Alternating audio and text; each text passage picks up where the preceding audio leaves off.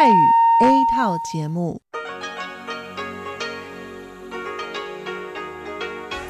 ที่นี่สถานีวิทยุ Radio Taiwan Internationalกลับมาฟังขณะนี้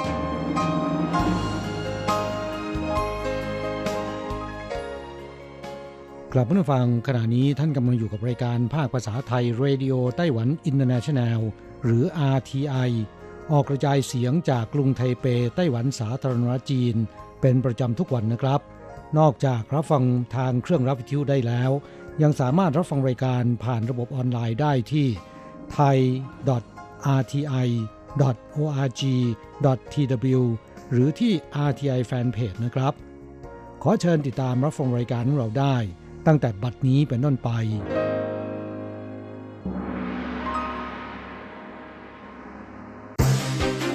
ลำดับแรกขอเชิญติดตามรับฟังข่าวประจำวันสวัสดีค่ะคุณผู้ฟัง RTI ที่เคารพทุกท่านขอต้อนรับเข้าสู่ช่วงของข่าวประจำวันจากสถานีวิทยุเรดิโอไต้หวันอินเตอร์เนชั่นแนลในวันพฤหัสบดีที่10กันยายนพุทธศักราช2563ข่าวไต้หวันวันนี้มีดิฉันมณพรชัยวุฒิเป็นผู้รายงานค่ะมีรายละเอียดของข่าวที่น่าสนใจดังนี้ไต้หวันมีผู้ติดเชื้อโควิด -19 สะสมล่าสุด496รายพร้อมมีมาตรการต้องขออนุญาตก่อนนำเข้าหน้ากากอนามัยเพื่อป้องกันของปลอมศูนย์บัญชาการโรคระบาดไต้หวันแถลงวันนี้ว่าพบผู้ติดเชื้อโควิด -19 เพิ่มอีก1รายเป็นชายชาวไต้หวันวัย60ปีเศษที่เดินทางกลับจากการไปทำงานในประเทศอินโดนีเซียโดยเดินทางกลับในเที่ยวบินเดียวกันกับผู้ป่วยรายที่492ซึ่งเมื่อมาถึงสนามบินในวันที่4กันยายนไม่มีอาการผิดปกติใดๆจึงเข้ารับการกักตัวในที่พักอาศัยเป็นเวลา14วันจนกระทั่งวันที่7กันยายนมีไข้กับน้ำมูกไหลเจ้าหน้าที่จึงนำตัวไปตรวจหาเชื้อโควิด -19 และยืนยันผลวันนี้ว่าติดเชื้อเป็นผู้ป่วยรายที่496ส่วนผู้ป่วยรายที่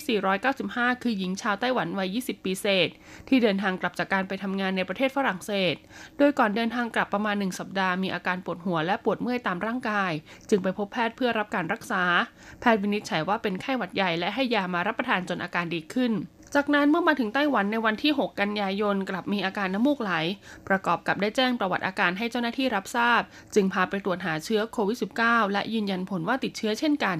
และจากกรณีตรวจพบการปลอมแปลงหน้ากากอนามัยที่มีสัญลักษณ์ MIT Made in ไต้หวันนั้นก็ทำให้ล่าสุดนะคะกระทรวงเศรษฐกิจไต้หวันประกาศว่าผู้ประกอบการที่จะนำเข้าหน้ากากอนามัยจากต่างประเทศทั้งแบบที่ใช้ในทางการแพทย์และไม่ได้ใช้ในทางการแพทย์จำเป็นต้องยื่นขออนุญาตก่อนนำเข้าและต้องมีการแจกแจงรายละเอียดเช่นสถานที่ผลิตชื่อผลิตภัณฑ์และวัตถุดิบที่ใช้ในการผลิตให้ครบถ้วนหากพบว่ามีการฝ่าฝืนคือนำเข้ามาโดยไม่ได้รับอนุญาตจะถูกลงโทษปรับตั้งแต่ 20,000 ถึง 200,000 เหรียญไต้หวันต่างชาติสมัครเข้าร่วมชมการถ่ายทอดสดนิทรรศการ Medical ไต้หวัน 2020 แล้วกว่า 1,500 คนจากสถานการณ์แพร่ระบาดของโรคโควิด -19 ทำให้การจัดงานนิทรรศการ Medical ไต้หวัน 2020 ต้องเลื่อนจากเดือนมิถุนายนมาเป็นวันที่ 15-17 ตุลาคมพุทธศักราช 2563 ณ ศูนย์การแสดงสินค้าหนานกังอาคาร 2 กรุงไทเปโดยธีมหลักของการจัดงานในปีนี้คือการป้องกันโรคระบาดอุตสาหกรรมการแพทย์ต่อระบบนิเวศและการแพทย์อัจฉริยะโดยมีผู้ประกอบการกว่า200รายขนผลิตภัณฑ์ทางการแพทย์มาร่วมจัดแสดงรวมแล้วกว่า700รายการและเนื่องจากสถานการณ์แพร่ระบาดของโรคโควิด -19 ที่ส่งผลกระทบไปทั่วโลกทำให้ทางผู้จัดงานได้เชิญทีมผลิตหน้ากากอนามัยแห่งชาติมาเข้าร่วมจัดแสดงเทคโนโลยีการผลิตหน้ากากอนามัยทั้งในส่วนของเครื่องจักรวัตถุดิบและผลิตภัณฑ์หน้ากากอนามัยแบบต่างๆอีกทั้งนะคะยังจัดให้มีการถ่ายทอดสดผ่านทางออนไลน์สำหรับผู้ประกอบการต่างชาติที่ไม่สะดวกเดินทางเข้ามาร่วมงานในไต้หวันด้วยซึ่งล่าสุดค่ะก็มีผู้สนใจลงทะเบียนเข้าร่วมชมงานแล้วกว่า 1,500 คน我们透过海外的办事处邀请到买主在线上跟台湾的厂商进行洽谈那这个是我们一个线上展非常重要的因素那另外就是安排买主到摊位上去参访实地的直播参访让国外的买主在线上可以看得到所以直播现在变成展览非常重要的元素ซึ่งจากนี้ยังเหลือเวลาอีกประมาณ1เดือนทางผู้จัดงานก็จะพยายามอย่างเต็มที่ในการเพิ่มช่องทางประชาสัมพันธ์ให้ผู้ประกอบการที่อยู่ในต่างประเทศมาลงทะเบียนร่วมชมการถ่ายทอดสดในครั้งนี้ต่อหัวเสือช่วงผสมพันธุ์จะดุเป็นพิเศษ2เดือนล่ารังต่อได้15รัง ฤดูใบไม้ร่วงนะคะจะเป็นช่วงเวลาผสมพันธุ์ของต่อหัวเสือฤดูกาลนี้ต่อหัวเสือจึงมีความดุร้ายเป็นพิเศษหากโดนต่อยเพียงนิดเดียวค่ะก็อาจเป็นอันตรายร้ายแรงถึงชีวิตได้เมื่อวานนี้นะคะนักล่าสัตว์ชนเผ่าปู้หนงเมืองผิงตงซึ่งอยู่ใกล้กับเขตอูหลิงได้ทำการกำจัดรังต่อหัวเสือค่ะขนาด60 กิโลกรัมภายในรังต่อนะคะมีต่อหัวเสือกว่า 20,000 ตัวซึ่งในช่วง2 เดือนที่ผ่านมานะคะนักล่าสัตว์ชนเผ่าปู้หนงสามารถล่ารังต่อหัวเสือได้ถึง15 รังสถิติกองป้องกันและบรรเทาสาธารณภัยเมืองผิงตงพบว่าปีนี้ตั้งแต่เดือนมกราคมถึงสิงหาคมมีการกำจัดต่อแตนผึ้งทั้งหมดนะคะ546รายการเฉพาะเดือนสิงหาคมค่ะมีกรณีร้องเรียนนะคะให้ไปกำจัดต่อแตนผึ้งถึง227รายการขณะที่กรมป่าไม้ก็เผยค่ะว่าปีนี้ได้จัดการนำรังต่อหัวเสือออกมาจากทางเดินป่าแล้วถึง10รังนะคะซึ่งส่วนใหญ่จะเป็นรังที่มีขนาดเส้นผ่าศูนย์กลางยาวกว่า80เซนติเมตรดังนั้นจึงขอเตือนให้ประชาชนค่ะที่จะเข้าไปทำกิจกรรมในป่าช่วงฤดูใบไม้ร่วงแบบนี้ควรสวมเสื้อผ้าสีอ่อนๆหลีกเลี่ยงการฉีดน้ำหอมตื่นตัวตลอดเวลาและอยู่ให้ห่างจากรังต่อผลิตเสื้อกันฝนให้สุนัขนำทางช่วยป้องกันสุนัขไม่ให้เจ็บป่วยจากการเปียกฝนได้กรมพัฒนากำลังแรงงานกระทรวงแรงงานในเขตพื้นที่เทาหยวนซินจูและเหมียวลี่ได้แถลงเปิดตัวการผลิตเสื้อกันฝนสำหรับสุนัขนะคะนำทางผู้พิการทางสายตาโดยได้รับความร่วมมือจากแฟชั่นดีไซน์ Marker Space ช่วยทำการออกแบบและผลิตเสื้อกันฝนบริจาคให้กับมูลนิธิสุนัขนำทางไต้หวันจำนวน60ชุดโดยสุนัขที่เข้ารับการฝึกอบรมเพื่อมาเป็นสุนัขนำทางให้กับผู้พิการทางสายตาจะได้ทดลองสวมใส่เสื้อกันฝนตั้งแต่เริ่มการฝึกเพื่อให้เกิดความคุ้นชิน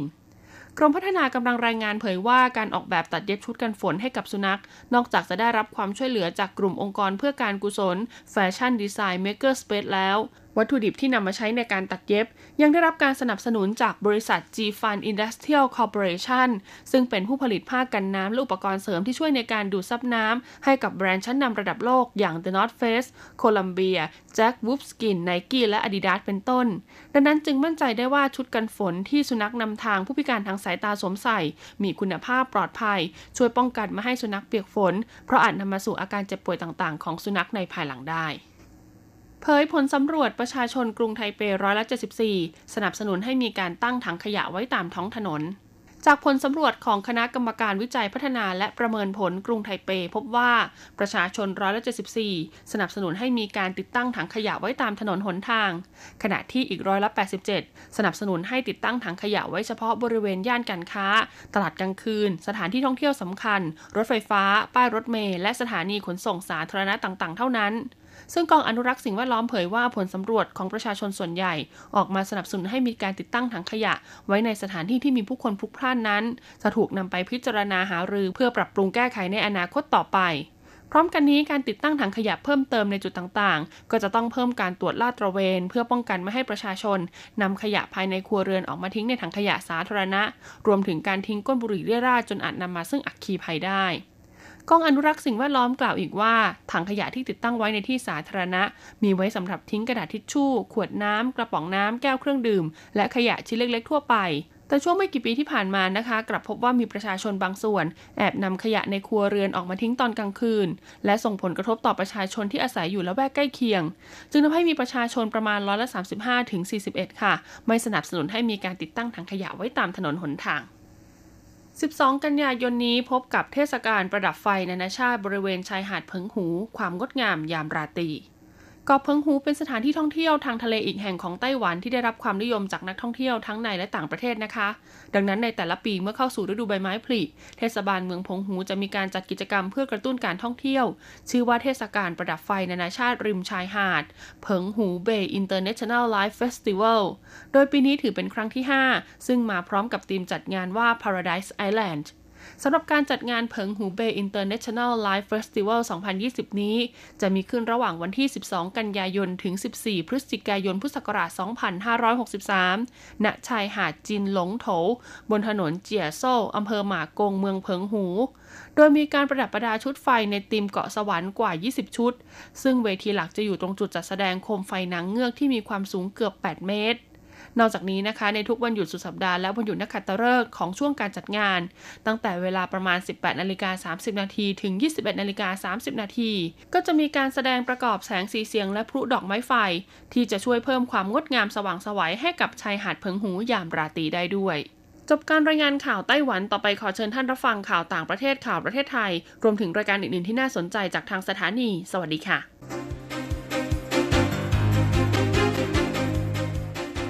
ต่อไปขอเชิญฟังข่าวต่างประเทศและข่าวจากเมืองไทยค่ะสวัสดีค่ะคุณผู้ฟังที่เคารพช่วงของข่าวต่างประเทศและข่าวในเมืองไทยรายงานโดยดิฉันกัญจยากฤษยาคมค่ะข่าวต่างประเทศสำหรับวันนี้นั้นเริ่มจากข่าวผู้ผลิตหน้ากากอนามัยในสหรัฐเรียกร้องรัฐบาลเพิ่มการช่วยเหลือบริษัทผู้ผลิตหน้ากากอนามัยรายใหญ่ของสหรัฐเรียกร้องให้รัฐบาลเพิ่มการช่วยเหลือเพื่อให้สามารถผลิตหน้ากากได้เพียงพอต่อความต้องการใช้งานในประเทศซึ่งปัจจุบันต้องประสบกับปัญหาวัตถุดิบในประเทศไม่เพียงพอทำให้ไม่สามารถผลิตหน้ากากอนามัยได้เต็มกำลังการผลิตและไม่เพียงพอต่อความต้องการใช้งานภายในประเทศส่วนชุดป้องกันการติดเชื้อที่ใช้ในช่วงการแพร่ระบาดของโรคโควิด -19 นั้นส่วนใหญ่นำเข้ามาจากจีนแผ่นดินใหญ่นอกจากนี้ยังพบว่ารัฐบาลสหรัฐล้มเหลวในการควบคุมการส่งออกวัตถุดิบสำหรับผลิตหน้ากากอนามัยและชุดป้องกันการติดเชื้อทำให้เกิดปัญหาขาดแคลนตามมา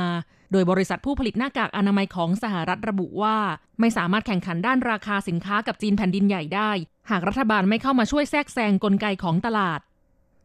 ข่าวต่อไปนาวันนี่ผู้นำฝ่ายค้านรัสเซียที่ถูกวางยาพิษพูดได้แล้ว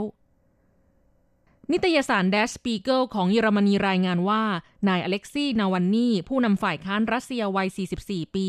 ที่กำลังรักษาตัวในโรงพยาบาลของเยอรมนีมีอาการดีขึ้นอย่างต่อเนื่องและสามารถพูดได้แล้วหลังจากถูกวางยาพิษเจ้าหน้าที่ตำรวจได้เพิ่มการอารักขาเนื่องจากคาดว่าจะมีผู้คนมาเยี่ยมเขาเพิ่มขึ้นหลังจากอาการดีขึ้นเว็บไซต์สืบสวนสอบสวน Spiegel และ Bellingcat ระบุว่าเขาสามารถพูดได้แล้วและน่าจะจดจำรายละเอียดเรื่องหมดสติบนเครื่องบินขณะเดินทางจากเมืองในแคว้นไซบีเรียไปกรุงมอสโกเมื่อเดือนที่แล้วได้คำพูดของเขาจะเป็นผลเสียต่อผู้อยู่เบื้องหลังการลอบทำร้ายในครั้งนี้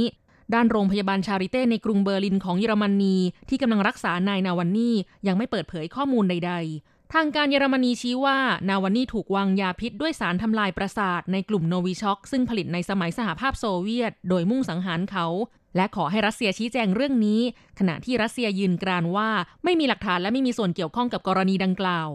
ฝ่ายค้านเยอรมนีได้เรียกร้องให้รัฐบาลเยอรมนียกเลิกโครงการ Nord Stream 2 ที่เป็นการวางท่อก๊าซจากรัสเซียมาเยอรมนีแม้ว่าโครงการนี้ใกล้เสร็จสิ้นแล้วก็ตามด้านนายจูเซปเป้กอนเต้นายกรัฐมนตรีของอิตาลีเปิดเผยว่าประธานาธิบดีวลาดิเมียร์ปูตินผู้นำรัสเซียบอกว่าจะตั้งคณะกรรมการขึ้นสอบสวนคดีนายนาวันนี่และพร้อมร่วมมือกับทางการเยอรมนีส่วนนายไมค์พอมเพโอรัฐมนตรีว่าการกระทรวงการต่างประเทศสหรัฐให้ความเห็นว่ามีความเป็นไปได้มากที่เจ้าหน้าที่ระดับสูงของรัสเซียสั่งซื้อสารพิษชนิดนี้ต่อไปขอเชิญคุณผู้ฟังรับฟังข่าวในเมืองไทยค่ะรัฐมนตรีคมนาคมเสนอให้สัมปทานเอกชน99ปีพัฒนารถไฟไทยนายศักดิ์สยามชิดชอบรัฐมนตรีว่าการกระทรวงคมนาคมเปิดเผยว่าระบบรางไทยปัจจุบันใช้ประสิทธิภาพได้เพียง30%เท่านั้นมีการขนส่งทางราง 10.5 ล้านตันต่อปีซึ่งตามยุทธศาสตร์ชาติ20ปียังมีการพัฒนาโครงการรถไฟทางคู่และรถไฟความเร็วสูงเชื่อมทั้งในประเทศและเชื่อมต่อระหว่างประเทศและให้แนวทางการเปิดรับฟังความคิดเห็นให้เอกชนเข้ามาร่วมพัฒนาขนส่งระบบรางการจะเปิดให้เอกชนเข้ามาต้องกล้าที่จะให้สัมปทานแก่เอกชนอาจเป็นการเสนอเปิดให้เอกชนลงทุนเข้ามาลงทุนยาวเป็น99ปีเหมือนกับในหลายประเทศซึ่งไม่ใช่มองว่าทุกอย่างคือการเอื้อเฟื้อให้เอกชนแต่ต้องดูว่าประชาชนได้ประโยชน์อะไรและเรื่องนี้จำเป็นต้องแก้ไขกฎหมายเพื่อให้เกิดการพัฒนามากขึ้นโดยนายศักดิ์สยามยืนยันว่าจากการพูดคุยกับเอกอัครราชทูตหลายประเทศพบว่ามีหลายประเทศแสดงความสนใจที่จะเข้ามาลงทุนทั้งรัสเซียสาธารณรัฐเช็กเกาหลีใต้รวมถึงสหรัฐอเมริกาโดยเบื้องต้นตั้งเป้าหมายว่าการให้ภาคเอกชนเป็นผู้ร่วมให้บริการระบบรางจะต้องสามารถขับเคลื่อนได้ภายในรัฐบาลชุดนี้เพราะไม่จำเป็นที่จะต้องรอพระราชบัญญัติกรมรางเสร็จเนื่องจากมีพระราชบัญญัติการรถไฟแห่งประเทศไทยอยู่แล้วต่อไปเป็นอัตราแลกเปลี่ยนประจำวันพฤหัสบดีที่10กันยายนพุทธศักราช2563อ้างอิงจากธนาคารกรุงเทพสาขาไทเป โอนเงิน 10,000 บาทใช้เงินเหรียญไต้หวัน 9,590 เหรียญแลกซื้อเงินสด 10,000 บาทใช้เงินเหรียญไต้หวัน 9,940 เหรียญ1ดอลลาร์สหรัฐใช้เงินเหรียญไต้หวัน 29.53 เหรียญแลกซื้อค่ะคุณผู้ฟังคะนั่นเป็นช่วงของข่าวต่างประเทศและข่าวในเมืองไทยรายงานโดยดิฉันกัญจยากฤษยาคมค่ะ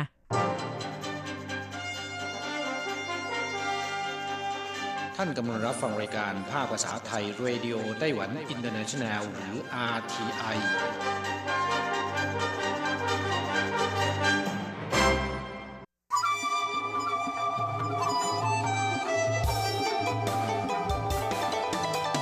无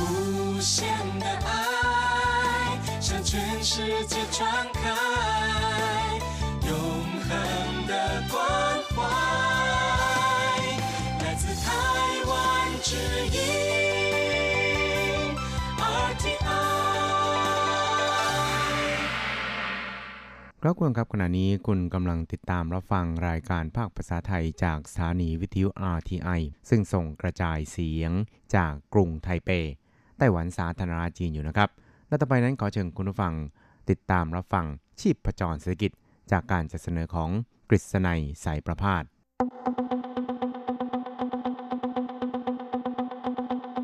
เศรษฐกิจก้าวไกลประชาสุขสันต์จับชีพจรเศรษฐกิจสู่บันไดแห่งความผาสุก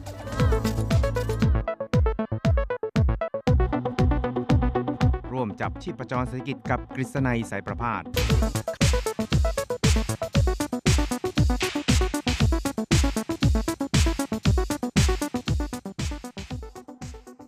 สวัสดีครับคุณผู้ฟังที่รักและเคารพทุกท่านครับผมกฤษณัยสารภาสก็กลับมาพบกับคุณผู้ฟังอีกครั้งหนึ่งครับในช่วงเวลาของ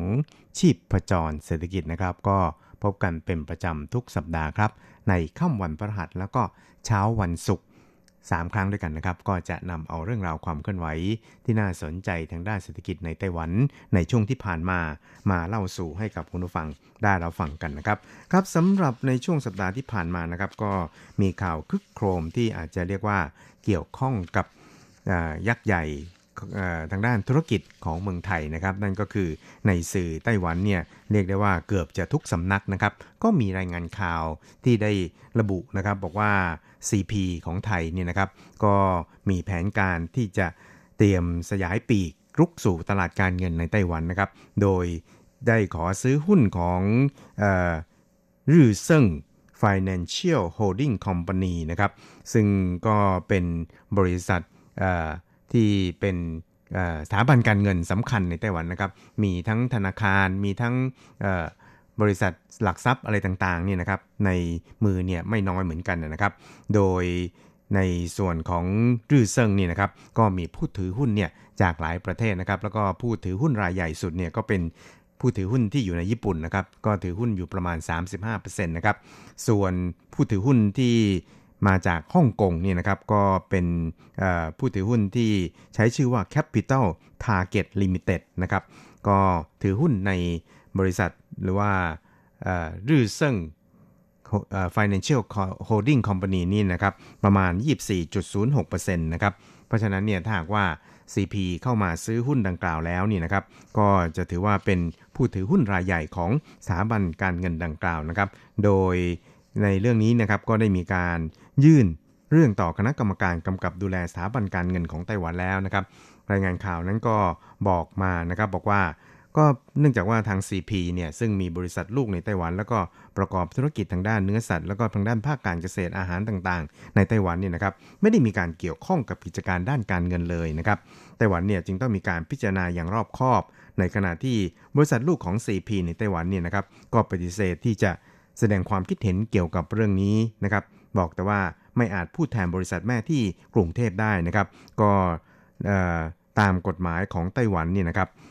ได้ห้ามไม่ให้ภาคการผลิตเนี่ยถือหุ้นในภาคการเงินในสัดส่วนที่มากเกินไปเพราะฉะนั้นถ้าว่า CP เนี่ยนะครับได้เข้าถือหุ้นแล้วก็คงจะต้องมีการปรับสัดส่วนการถือครองหุ้นให้สอดคล้องกับกฎระเบียบของไต้หวันนะครับมิฉะนั้นแล้วเนี่ยก็อาจจะมีปัญหาได้นะครับครับอย่างนั้นก็ตามข่าวนี้นะครับก็เรียกได้ว่าเป็นข่าวที่สื่อไทยเนี่ยอาจจะไม่ค่อยได้รายงานเท่าไหร่นะครับแต่ว่าสำนักข่าว e-finance ไทยนะครับก็ได้รายงานแล้วก็เกาะติดเกี่ยวกับเรื่องนี้นะครับโดยระบุว่า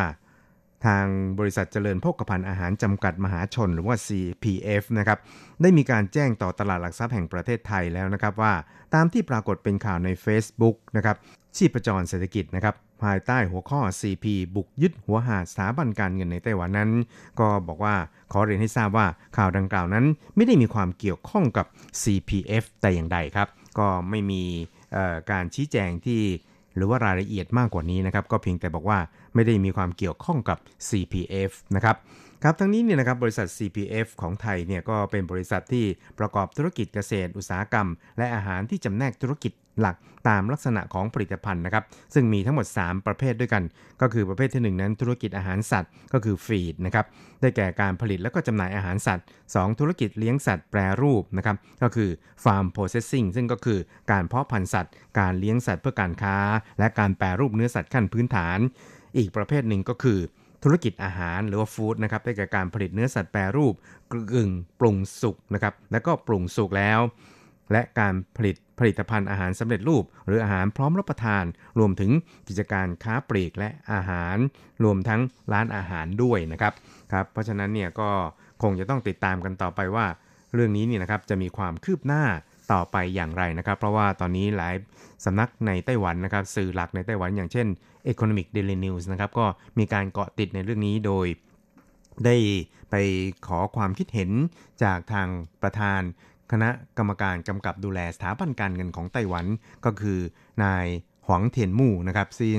ก็ดูแลในเรื่องนี้บอกว่าก็จะต้องมีการพิจารณาในเรื่องนี้กันอย่างรอบคอบโดยเฉพาะอย่างยิ่งรายละเอียดนะครับที่จะเจาะลึกลงไปถึงผู้ที่ถือหุ้นนะครับแล้วก็ผู้ที่จะได้รับประโยชน์ขั้นสุดท้ายของการถือหุ้นเพราะว่าสถาบันการเงินในไต้หวันนั้น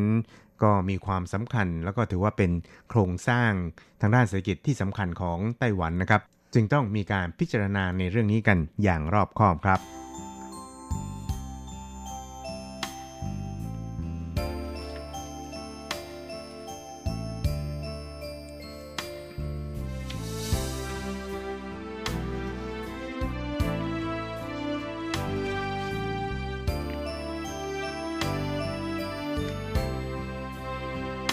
ครับอีกเรื่องครับเราไปดูเกี่ยวกับการประกาศเปิดตลาดนำเข้าเนื้อหมูและก็เนื้อวัวจากสหรัฐนะครับซึ่งเดิมทีเนี่ยไต้หวันเนี่ยก็ห้ามไม่ให้เนื้อสัตว์แล้วก็เนื้อวัวแล้วก็เนื้อหมูจากสหรัฐนะครับที่มีสารประกอบของสารเร่งเนื้อแดงหรือว่าสารกระตุ้นเนื้อแดงนะครับก็คือเลคโตพามีนนะครับซึ่งที่ผ่านมาเนี่ยไต้หวันก็พยายามคุมเข้มในเรื่องนี้แล้วก็จะต้องมีการตรวจสอบอย่างเข้มงวดนะครับห้ามไม่ให้มีการใช้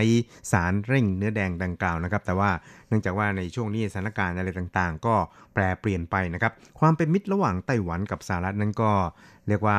ล้ำลึกกว่าที่หลายๆคนเนี่ยจะมองเข้าไปถึงนะครับเพราะฉะนั้นเนี่ยในคราวนี้เนี่ยนะครับทางท่านประธานาธิบดีไช่อิงเหวินเนี่ยก็ได้ออกมาเป็นผู้ประกาศปรับนโยบายนี้ด้วยตัวของท่านเองเมื่อสัปดาห์ที่แล้วนะครับว่า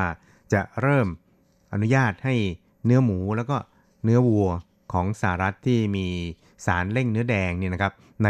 ระดับปริมาณที่ได้มาตรฐานโลกก็คือมาตรฐานของ Codex เนี่ยนะครับเข้ามาจำหน่ายในไต้หวันได้ตั้งแต่ปีหน้าเป็นต้นไปนะครับเพราะฉะนั้นเนี่ยก็ถือได้ว่าเป็นระเบิดที่ค่อนข้างแรงพอสมควรนะครับโดยเฉพาะอย่างยิ่งช่วงก่อนหน้านี้นะครับในสมัยรัฐบาลท่านประธานาธิบดีหม่าอิงจิ๋วนั้นพรรคฝ่ายค้านก็คือพรรคของท่านประธานาธิบดีไช่นะครับก็คือพรรค DPP นะครับก็ออกมาต่อต้านในเรื่องนี้อย่างแข็งขันนะครับแล้วก็ได้ประกาศย้ำว่าจะมีสารเร่งเนื้อแดงเนี่ยไม่ได้เป็นอันขาดนะครับถ้าหากว่าได้เนี่ยก็หมายความว่าประธานาธิบดีที่เปิดประตูในส่วนนี้ก็จะต้องลงจากตำแหน่งนะครับแต่ว่าในวันนี้เนี่ยสถานการณ์อะไรต่างๆก็แปรเปลี่ยนไปนะครับผู้ที่เคยประกาศแล้วก็ต่อต้านในส่วนนี้เนี่ยนะครับก็ปรับท่าทีนะครับแล้วก็ปรับจุดยืนแล้วก็เห็นด้วยกับการที่จะเปิดตลาดในส่วนนี้โดยเฉพาะอย่างยิ่งนะครับในส่วนของการตรวจสอบนะครับให้มาตรฐานของสารเร่งเนื้อแดงเนี่ยไม่มีมากจนเกินไปนะครับแล้วก็ในส่วนของพรรคฝ่ายค้านเองนะครับตอนนี้เนี่ยก็คือพรรคก๊กมินตั๋งนะครับเดิมทีในสมัยท่านประธานาธิบดีหม่าอิงจิ๋วนั้นก็พยายามที่จะเกลี้ยกล่อมนะครับหรือว่าพยายามทำความเข้าใจกับชาวบ้านกับประชาชนเนี่ยให้เห็นด้วยกับการอนุญาตให้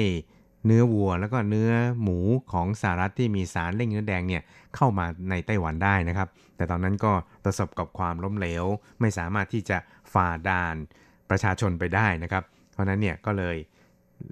เลื่อนมาจนถึงยุคของรัฐบาลของท่านประธานาธิบดีไช่นะครับที่กล้าหาญจะเปิดตลาดให้กับเนื้อหมูแล้วก็เนื้อวัวของสหรัฐที่มีสารเร่งเนื้อแดงนี้นะครับซึ่งเราก็คงจะต้องติดตามกันต่อไปนะครับว่าพัฒนาการของเรื่องนี้จะเป็นอย่างไรนะครับโดยในส่วนของท่านนายกรัฐมนตรีซูเจินชังนะครับก็ได้ระบุนะครับว่าเราจะต้องกล้าที่จะก้าวออกไปนะครับเราจึงจะได้ประโยชน์ที่มากขึ้นนะครับแล้วก็มากกว่านี้ซึ่งนายติงอีหมิงนะครับโฆษกของรัฐบาลนั้นก็ได้กล่าวถึงทัศนะของท่านนายกรัฐมนตรีซูเจินชางครับว่า对台美经贸我们希望更勇敢去跨出这一步才能让国家争取更大利益ครับเขาก็ชี้แจงว่าในส่วนของความสัมพันธ์ทางด้านเศรษฐกิจการค้าระหว่างไต้หวันกับสหรัฐนั้นเราเองเนี่ยก็ยินดีที่จะกล้าก้าวออกไปนะครับจึงจะสามารถทำให้ประเทศชาตินั้นได้ผลประโยชน์มากที่สุดหรือว่าผลประโยชน์สูงสุดนั่นเองครับและในช่วงขณะนี้ในรัฐบาลของประธานาธิบดีไช่อิงเหวินนั้นได้ตัดสินใจสำคัญนี่นะครับซึ่งเราเองเนี่ยก็จะต้องยึดกุมโอกาสนี้ให้ดีนะครับซึ่งท่านนายกรัฐมนตรีนั้นก็ได้ระบุนะครับว่าหวังเป็นอย่างยิ่งว่ากระทรวงต่างๆที่เกี่ยวข้องเนี่ยจะให้ความร่วมมือกันอย่างเต็มที่แล้วก็จัดการในเรื่องนี้อย่างดีเยี่ยมเลยทีเดียวครับสำหรับในส่วนของพรรคฝ่ายค้านก็คือพรรคก๊กมินตั๋งนะครับโดยนายเจียงฉีเฉินหัวหน้าพรรคเนี่ยนะครับก็บอกว่าตอนนี้เนี่ยจุดยืนของพรรคนั้นก็คือไม่เห็นด้วยกับการเปิดตลาดให้กับเนื้อวัวแล้วก็เนื้อหมูของสหรัฐที่มีส่วนประกอบหรือว่าส่วนผสมของสารเร่งเนื้อแดงดังกล่าวนะครับแล้วก็จะต้องพยายามรักษาความปลอดภัยให้กับสุขภาพของประชาชนให้ได้นะครับเพราะฉะนั้นเนี่ยตอนนี้เนี่ยพรรคก๊กมินตั๋งเนี่ยก็จะพยายามรณรงค์เพื่อที่จะจัดการลงประชามติว่าชาวบ้านทั่วไปเนี่ยเห็นด้วยกับการเปิดตลาดเนื้อวัวและเนื้อหมูของสหรัฐที่มีสารเร่งเนื้อแดงนี้หรือไม่นะครับ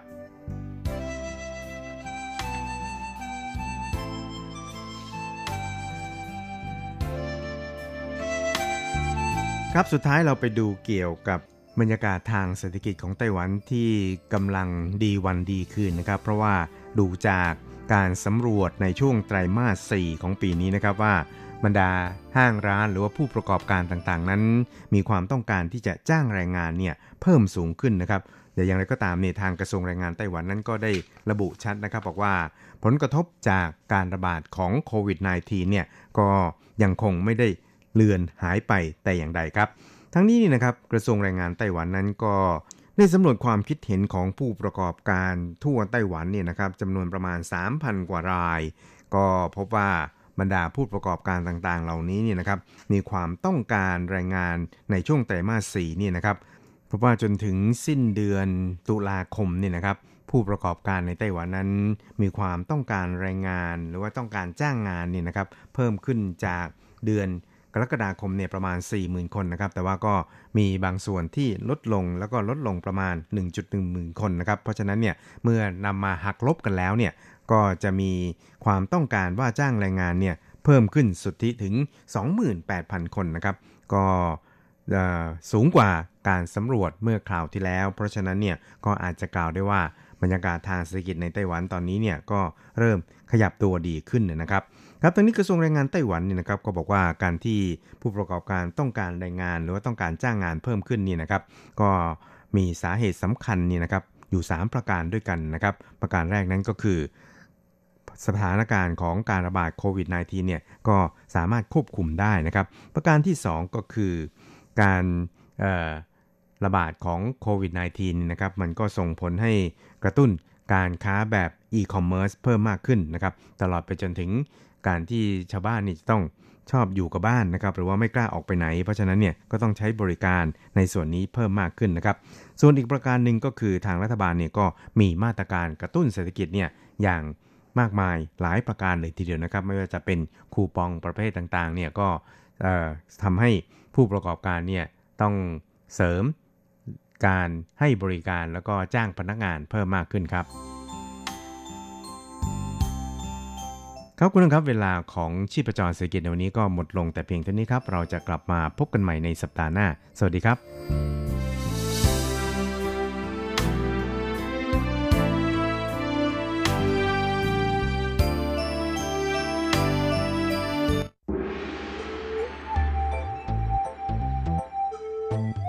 ัสดีครับถึงโลกจะหมุนไว RTI ก็หมุนทัน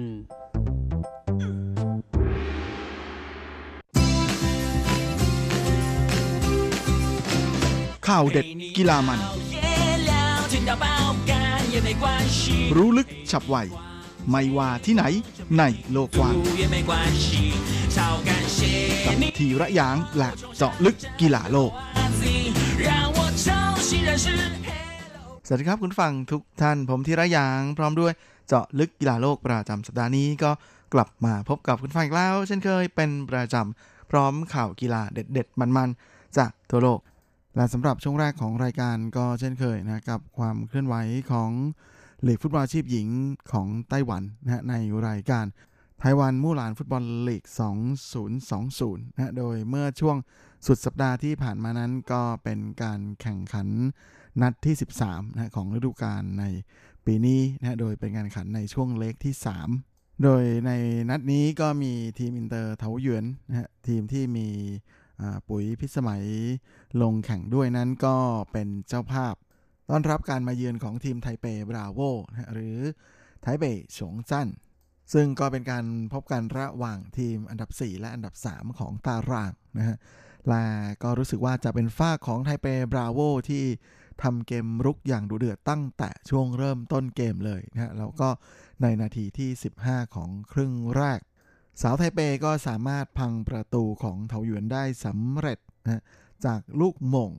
ของหลินหย่าหันนะและหลังจากเสียประตูฝ่ายเถาหยวนนั้นพยายามทำเกมบุกเข้าใส่อย่างเต็มที่หวังจะตีเสมอแต่ก็ทำไม่สำเร็จนะฮะโดนคู่แข่งสวนกลับมาจนเสียประตูที่2ในนาทีที่34ก่อนที่หลังจากนั้นอีก2นาทีนะก็เป็นหลินซินหุยผู้เล่นของบราโวนะพาบอลบุกตะลุยเข้ามาในเขตโทษของเถาหยวนนะแล้วก็สามารถเลี้ยงหลบคู่แข่งได้ก่อนจะยิงด้วยซ้ายเข้าไปอย่างสวยงามนะจบครึ่งแรกไทเปบราโวนำ3-0กลับมาใหม่ในช่วงครึ่งหลังก็ยังคงเป็นทีมเยือนนะที่เป็นฝ่ายทำเกมบุกเข้าใส่ต่อเนื่องและนาทีที่67ก็มาได้ประตูที่4เพิ่มอย่างสุดสวยนะฮะจากการเข้าทำของเหลียงไคโรนะฮะที่โยนบอลไปให้หลินหย่าหันซึ่งวางเท้าวอลเลย์เข้าไปแบบสวยงามเลยทีเดียว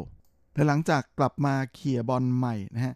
อินเตอร์เถาหยวนก็เสียบอลเสียการครองบอลทันทีก่อนที่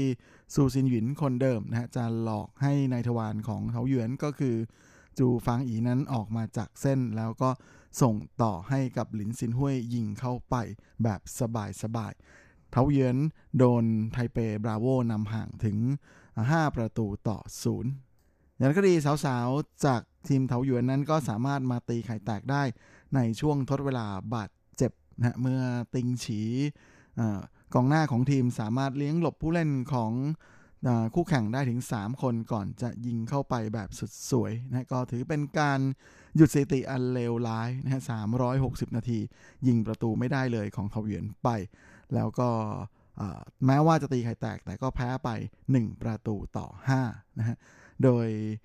ในวันนี้นั้นทางเถาหยวนเนี่ยมีโอกาสทำประตูถึง15ครั้งแต่ยิงตรงกรอบแค่4ครั้งเท่านั้นเองนะได้มา1ประตูสุดท้ายก็เลยต้องแพ้ไปนะพร้อมกันนี้ไทเปบราโวก็น่าจะได้ที่3นะของฤดูกาลนี้ไปครองค่อนข้างจะแน่นอนแล้วส่วนสำหรับทีมจ่าฝูงของตารางก็คือทีมฟุตบอลหญิงฮวาเหลียนนะฮะฮวาเหลียนหนีจูก็ลงสนามพบกับ H-YFC หรือซินเป่ยหังหยวน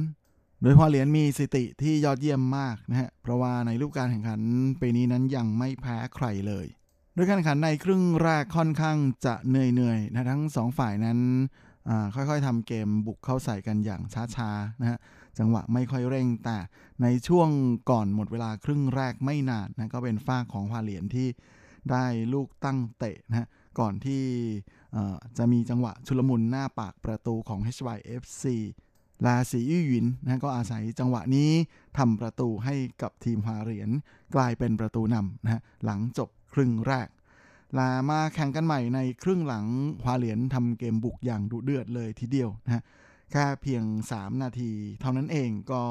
สามารถทำได้ถึง2ประตูรวดนะฮะจากหลินไคหลิงและถันเหวินหลินนะฮะจนออกนำห่างถึง3ประตูต่อ0ก่อนที่พวกเธอจะมาทำประตูปิดท้ายในนาทีที่74นะฮะจากลูกยิงของอู๋ซือผิงนะฮะจบเกมฮวาเหลียนเอาชนะ H-YFC ไป4ประตูต่อ0นะฮะทำคะแนนนำโด่งบนตารางเลยทีเดียวนะฮะถึง35คะแนนนะฮะก็เป็นอะไรที่ถือเป็นคะแนนสูงสุดเลยนะฮะของการแข่งขันตั้งแต่เริ่มมีในปี2015เป็นต้นมาโดยถ้าสัปดาห์หน้าฮวาเหลียนยังสามารถเก็บชัยชนะได้อีกนะก็จะถือเป็นการคว้าอันดับ1ของตารางมาได้ล่วงหน้าก่อนจบการแข่งขันในฤดูกาลปกตินะแล้วก็หลังจากนี้จะต้องมาหาแชมป์จากการเล่นเพลย์ออฟกันต่อโดยในส่วนของอันดับ2ของตารางก็คือไถจงบรูเวลนะที่เป็นแชมป์เก่านะฮะก็ยังคงไล่ตามฮวาเหลียนอย่างไม่ลดละนะฮะโดยพวกเธอนั้นลงสนามพบกับทีมบวยอย่างสิ้นนะฮะเกาสงอย่างสิ้นหรือเกาสงซันนี่แบงค์แล้วก็เป็นฝ่ายของทีมไถจงนะฮะบรูเวลที่สามารถทำประตูได้ก่อนในนาทีที่25จากประตูของเปาซินเสวียนนะฮะที่ได้ลูกจ่ายแบบถวายพานของหลี่ซิ่วฉินมาและหลังจากนั้นนาทีที่37เปาซินเสวียนกับไล่ลี่ฉินก็ทำชิ่งกันอย่างสุดสวยนะฮะก่อนที่สาวเปาจะหลุดเข้าไปยิงประตูที่2ให้กับทีมกลายเป็นประตูนำและจบครึ่งแรกนะไถจงบรูเวลนำคู่แข่งอยู่2ประตูต่อ0ช่วงครึ่งหลังนั้นบรูเวลก็ยังคงทำเกมบุกอย่างไม่ลดละ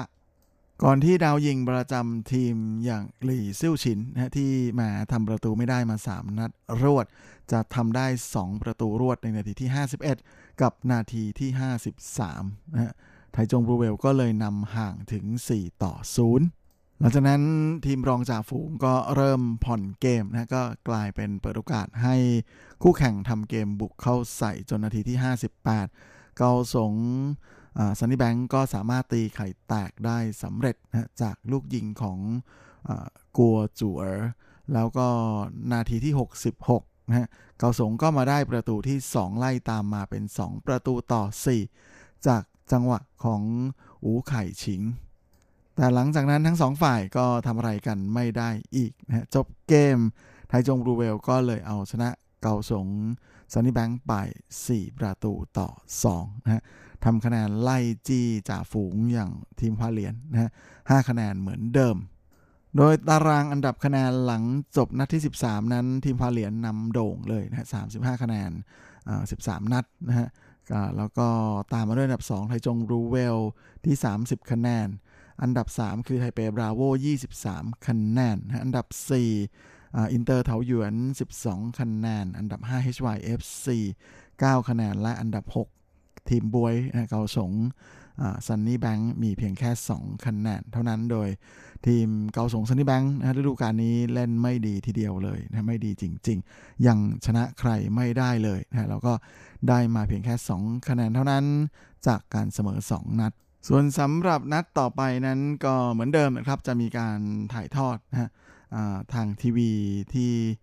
ช่อง110นะของเคเบิลทีวีแล้วก็ช่อง96ของ MOD นะฮะโดยทีมอินเตอร์เถาหยวนของปุ๋ยพิสมัยนั้นจะลงแข่งเวลา 10 โมงเช้านะฮะจะพบกับเกาสงซันนี่แบงค์ก่อนที่เวลาบ่าย2:30นะฮะจะมีการแข่งขันระหว่างทีมจ่าฝูงกับรองจ่าฝูงนะก็คือไทจงบรูเวลจะพบกับทีมฟุตบอลหญิงฮวาเหลียนนะฮะลาปิดท้ายวันเวลา 4:30 นนะฮะโดยเป็นการแข่งขันระหว่าง H-YFC กับไทเปบราโวซึ่งการแข่งขันจะมีขึ้นที่สนามฟุตบอลของมหาวิทยาลัยฟูเหรินยูนิเวอร์ซิตี้นะฮะหรือฟูต้าที่อยู่ในเขตซินจวงของนครนิวไทเป้นะใครสนใจอยากจะตามไปเชียร์ที่สนามก็ไปกันได้เลยนะครับโดยนัดถัดไปนั้นจะเป็นนัด รองสุดท้ายของฤดูกาลนะนัดที่14แล้วก็จะมีนัดปิดท้ายนะฮะวันที่19กันยายนที่เกาสงนะฮะจะเป็นเจ้าภาพ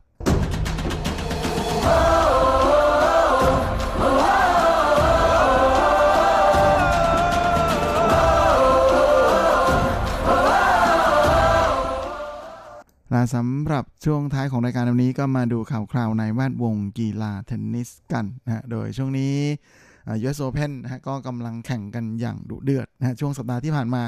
ก็มีเหตุการณ์ช็อกโลกนะเมื่อโนวัคยอโควิชชายเดี่ยวมือหนึ่งของโลกคนปัจจุบันชาวเซอร์เบียนั้นโดนปรับแพ้ฟาวล์นะฮะหลังจากที่หวดลูกเทนนิสไปโดนกรรมการกำกับเส้นนะฮะแบบไม่ตั้งใจแต่โดนเข้าเต็มจนทำให้ตกรอบ16คนสุดท้ายไปนะฮะและทำให้เป็นครั้งแรกเลยนะฮะในรอบหลายปีทีเดียวที่การแข่งขันในระดับแกรนด์สแลมนั้นไม่มี3ยอดกุมาร คือโนวัคยอโควิชนะฮะนาดาลแล้วก็เฟดเอ็กซ์นะโรเจอร์เฟเดอเรอร์เพราะว่า2คนหลังนั้นถอนตัวไปนะไม่มาร่วมลงแข่งและหลังจากจบ US Open ในสัปดาห์นี้ไปนะฮะก็จะมีแกรนด์สแลมอีกรายการหนึ่งจะมาลงแข่งกันอีกแล้วนั่นก็คือ French Open นะที่เลื่อนจากช่วงประมาณเดือนมิถุนายนนะฮะของปีนี้มาแข่งกันในเดือนกันยายนโดยจะเริ่มแข่งกันตั้งแต่วันที่27กันยายนนี้เป็นต้นไป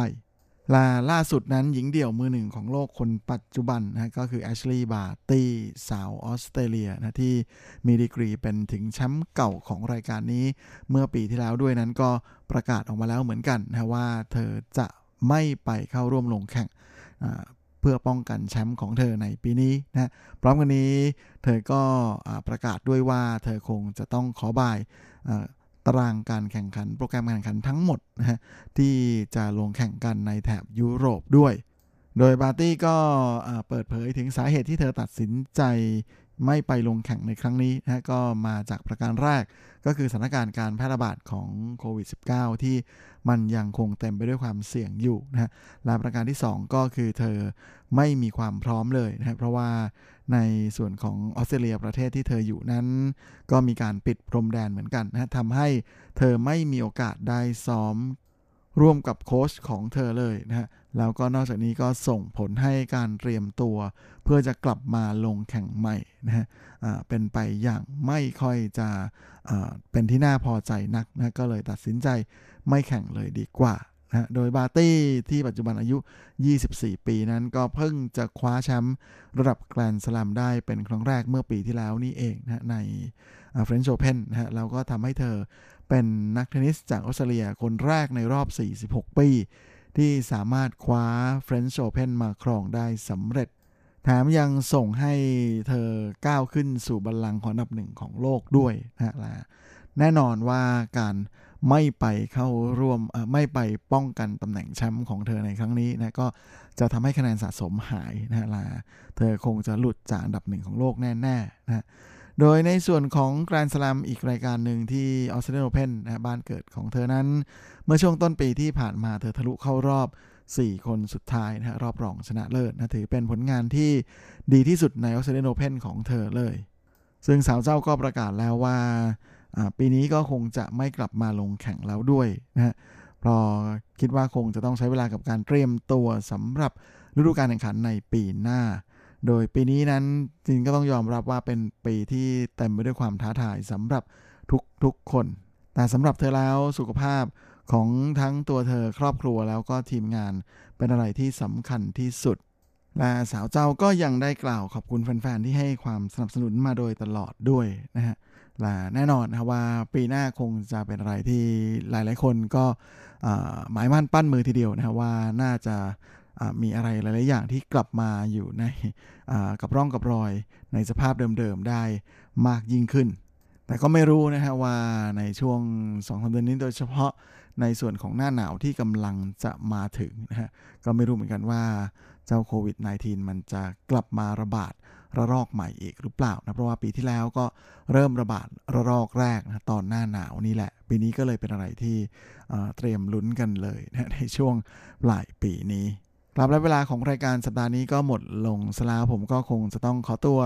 อลาไปก่อนด้วยเวลาเพียงเท่านี้ไว้เราค่อยกลับมาพบกันอีกครั้งอาทิตย์หน้าเช่นเคยในวันและเวลาเดียวกันนี้ส่วนสำหรับวันนี้ก็ขออวยพรให้คุณฟังทุกท่านนั้นโชคดีมีความสุขและสุขภาพแข็งแรงกันทุกหน้าทุกคนเฮ้งๆและสวัสดีครับ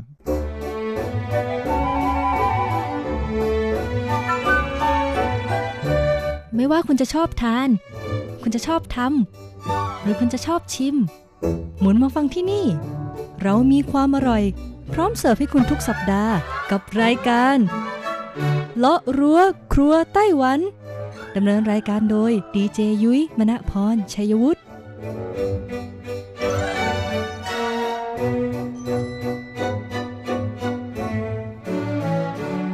สวัสดีค่ะคุณผู้ฟัง RTI ที่เคารพทุกท่านขอต้อนรับเข้าสู่รายการเลาะรั้วครัวไต้หวันค่ะรายการที่จะนำเสนอเรื่องราวของความอร่อยที่เกิดขึ้นในไต้หวันนะคะดำเนินรายการโดยดิฉันดีเจยุ้ยมณพรชัยวุฒิค่ะสำหรับเรื่องราวของเราในสัปดาห์นี้ค่ะต่อเนื่องมาจากสัปดาห์ที่แล้วนะคะหากใครจำได้ค่ะสัปดาห์ที่แล้วเนี่ยยุ้ยได้พูดถึงเรื่องราวของมิชลินไกด์ 2020 นะคะซึ่งแน่นอนค่ะว่าในไต้หวันปีนี้นะเขามีการจัดอันดับแล้วก็มีการแนะนำร้านอาหารอร่อยๆไว้ในมิชลินไกด์ 2020 ซึ่งอยู่ในเขตพื้นที่นะคะกรุงไทเปและก็ที่นครไถจงค่ะโดยนะคะสัปดาห์ที่แล้วเนี่ยยุ้ยได้นำเอาผลสำรวจของคนไต้หวันใช่ไหมว่าในร้านอาหารนะคะทั้งหมดเนี่ยที่อยู่ในมิชลินไกด์ไทเป 2020 เนี่ยเขาเนี่ยชื่นชอบร้านไหนมากที่สุดนะคะ20อันดับแรกเนี่ยมาบอกเล่าให้กันฟังซึ่งก็พูดไปได้ครึ่งเดียวนะคะก็คืออันดับที่11ถึงอันดับที่20นะคะซึ่งแต่ละร้านเนี่ยบางร้านก็คือเคยติดโผมาแล้วนะคะในหลายปีที่ผ่านมาแต่บางร้านนะคะโดยเฉพาะเขตพื้นที่นครไถจงค่ะต้องบอกเลยว่าถือเป็นครั้งแรกเลยทีเดียวนะคะที่ร้านเขาเนี่ยติดอยู่ในนะคะมิชลินไกด์ 2020 นั่นเองดังนั้นในสัปดาห์นี้ค่ะเรามาต่อกันเลยดีกว่านะคะกับความอร่อยในอันดับที่10ถึงอันดับที่1ค่ะมาดูกันดีกว่านะคะว่าท็อป10ร้านอาหารอร่อยโดนใจนะคะจากมิชลินไกด์ 2020 ในความคิดของคนไต้หวันเนี่ยมีร้านอะไรกันบ้างบอกเลยว่างานนี้นะคะมีทั้งร้านเก่าแล้วก็ร้านใหม่เลยค่ะ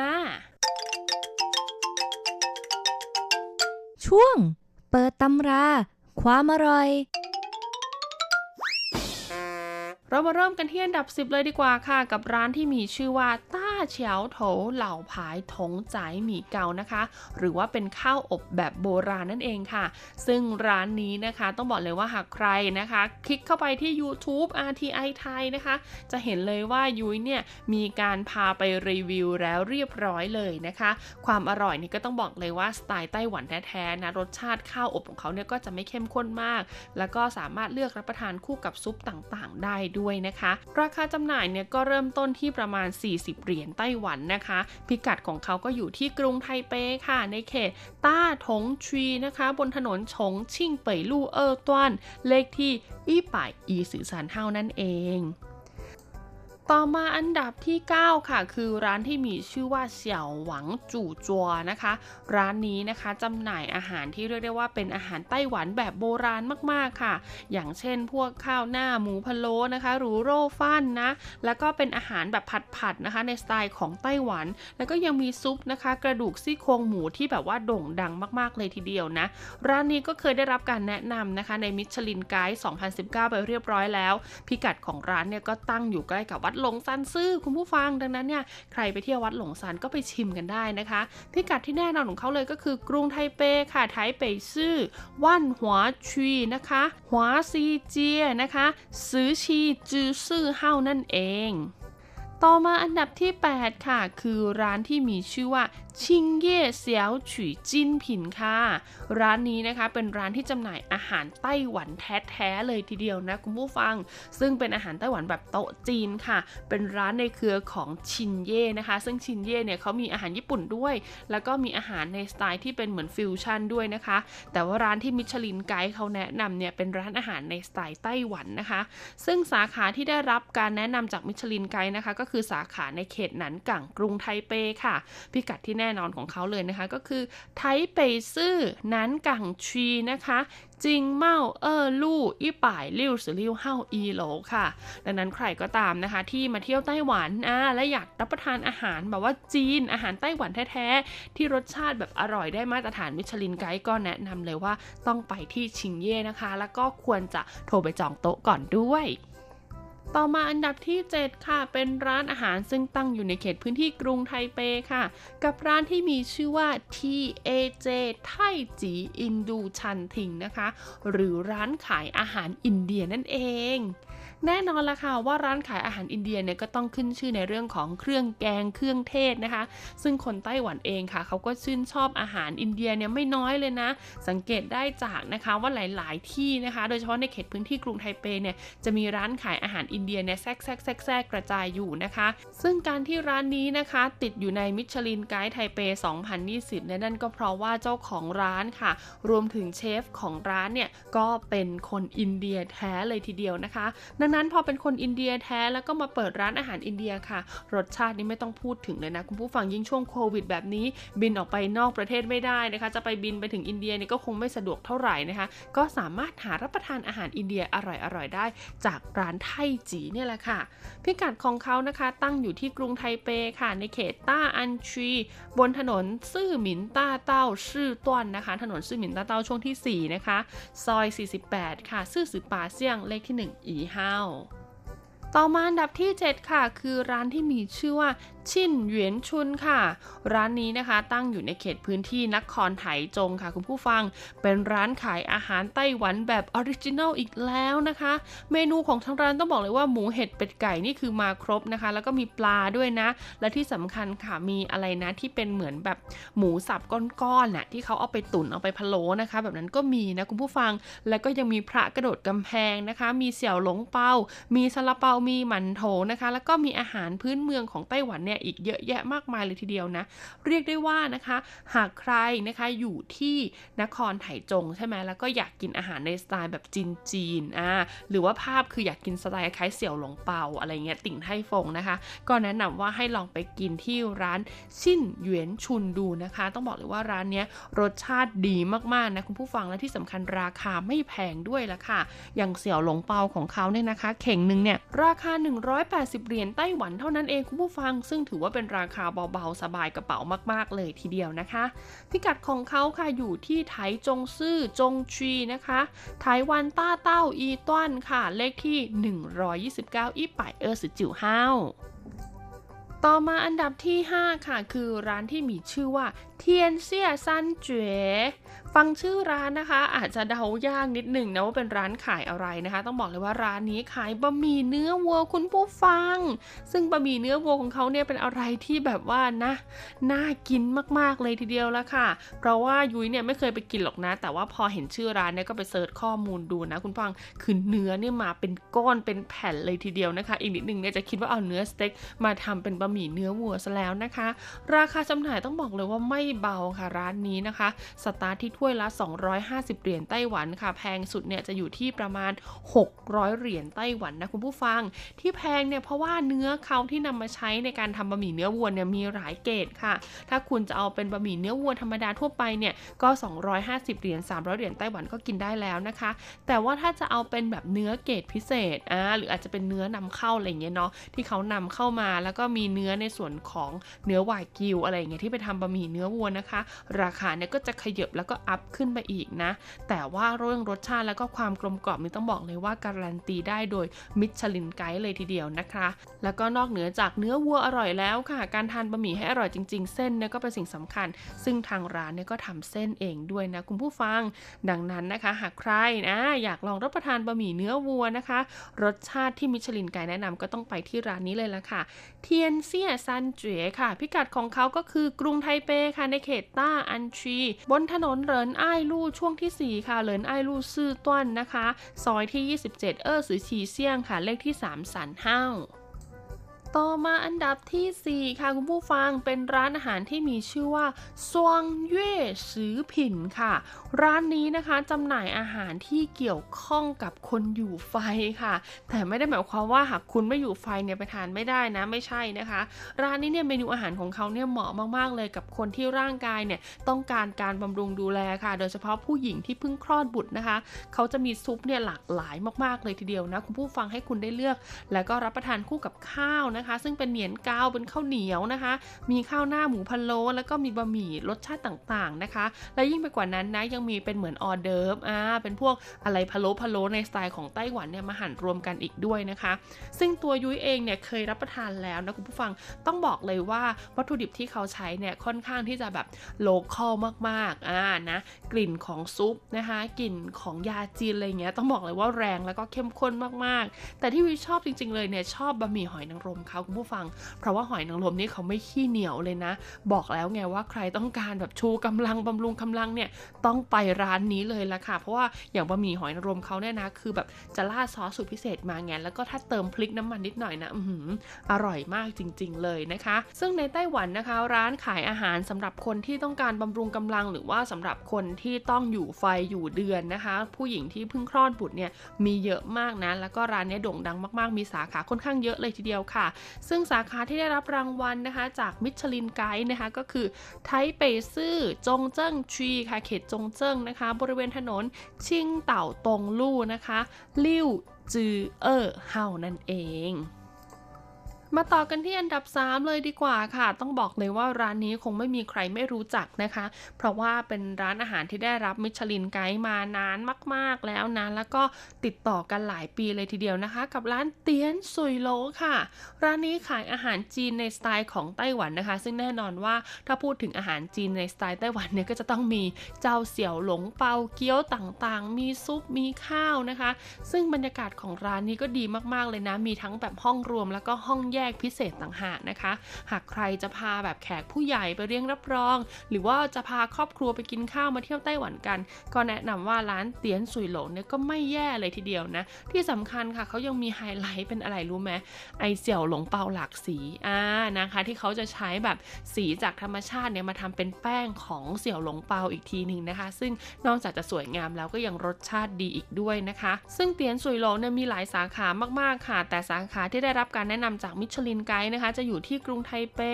ซงซานชีค่ะในเขตซงซานนะคะหนานจิงตงลู่ซื่อต้วนค่ะถนนหนานจิงตงลู่ช่วงที่4นะคะเลขที่ลิ่วสืออีเฮ้านะคะหากใครนึกไม่ออกอยู่ใกล้ๆกับสนามกีฬาไทเปอารีนานั่นเองต่อมาอันดับที่2ค่ะร้านนี้มีชื่อว่าฟู่หังเต้าเจียงค่ะหรือว่าร้านขายน้ำเต้าหู้อาหารเช้าในสไตล์ของไต้หวันนั่นเองต้องบอกเลยว่าร้านนี้นะคะไม่ว่าจะเป็นบล็อกเกอร์เป็นยูทูบเบอร์นะคะสายกินสายไม่กินนะจากทั่วโลกเลยก็ว่าได้นะคะไม่ว่าจะมาจากประเทศไหนก็ตามนะก็จะต้องพยายามมาต่อคิวนะคะร้านนี้เพื่อไปรับประทานเมนูเด็ดของเขานะคะโดยเฉพาะน้ำเต้าหู้ปลาท่องโกะนะที่หลายคนบอกว่าโอ้โหสุดยอดมากๆนะคะซึ่งในอดีตเนี่ยร้านนี้อาจจะต้องต่อคิวนะคุณผู้ฟังแต่ปรากฏว่าตอนนี้ไม่ต้องต่อคิวแล้วเพราะว่าติดโควิดไงนักท่องเที่ยวลดลงค่ะก็จะเหลือแต่เฉพาะคนไต้หวันใช่ไหมก็ทำให้ร้านนี้คิวสั้นลงถ้าคุณไปในช่วงเวลาที่เขาเริ่มเข้างานแล้วอะไรอย่างเงี้ยนะคุณก็จะได้รับประทานนะคะเมนูอาหารเช้าไต้หวันแบบออริจินัลที่ราคาเบาสบายแล้วก็รสชาติอร่อยด้วยละค่ะพิกัดของเขานะคะอยู่ในเขตจงเจิ้งชีของกรุงไทเปค่ะบนถนนจงเซี่ยวตงลู่อีต้วนนะคะก็คือถนนจงเซี่ยวตงลู่ช่วงที่1นะเลขที่อีหลิงปา108ค่ะชั้น2โหลและอันดับ1ที่เราต้องตบมือนั่นก็คือร้านติงไทฟงค่ะคุณผู้ฟังร้านเก่าแก่ของไต้หวันนะคะติดมิชลินมาตั้งแต่เขายังไม่มีมิชลินไกด์เลยนะคุณผู้ฟังแล้วก็สามารถคงคุณภาพยาวนานต่อเนื่องมาได้จนถึงทุกวันนี้ค่ะแล้วก็นอกเหนือจากเป็นร้านที่คนต่างชาติชื่นชอบแล้วคนไต้หวันเองก็ชื่นชอบมากๆอีกด้วยละค่ะได้ผลโหวตเรียกได้ว่าทิ้งห่างอันดับ2ขาดลอยเลยทีเดียวนะคะสาขาที่เขาแนะนำเลยก็คือสาขาออริจินอลค่ะอยู่ตรงสถ ถานีตงเหมือนนั่นเองนะคะในเขตต้าอันชีของกรุงไทเปค่ะถนนซินอี้ลู่เอ่อต้วนนะคะถนนซินอี้ช่วงที่2ค่ะเลขที่ยี่ป่ายจิ๋วซื่อๆเฮานะคะสาขาออริจินัลเนี่ยมีถึง3ชั้นเลยทีเดียวแล้วก็ตอนนี้ต้องบอกเลยว่าคนไม่เยอะนักท่องเที่ยวน้อยนะคะดังนั้นใครที่อยากจะไปกินเนี่ยแนะนำว่าให้ไปทานช่วงนี้ได้เลยนะคะเป็นยังไงกันบ้างล่ะคะกับ20อันดับนะคะร้านอาหารที่คนไต้หวันชื่นชอบในคู่มือของมิชลินไกด์2020ทั้งในเขตพื้นที่กรุงไทเปและก็นครไถจงนะคะเอาเป็นว่าสะดวกแบบไหนอยากลองชิมอาหารแบบไหนประเภทไหนก็สามารถตามรอยนะคะมิชลินไกด์เนี่ยไปรับประทานได้แล้วก็เดี๋ยวยุ้ยเนี่ยจะปักหมุดปัดพิกัดไว้ให้นะคะบนเว็บไซต์ th.rti.org.tw อย่าลืมเสิร์ชหารายการเลาะเรือครัวไต้หวันด้วยนะคะสำหรับวันนี้ลาไปก่อนสวัสดีค่ะ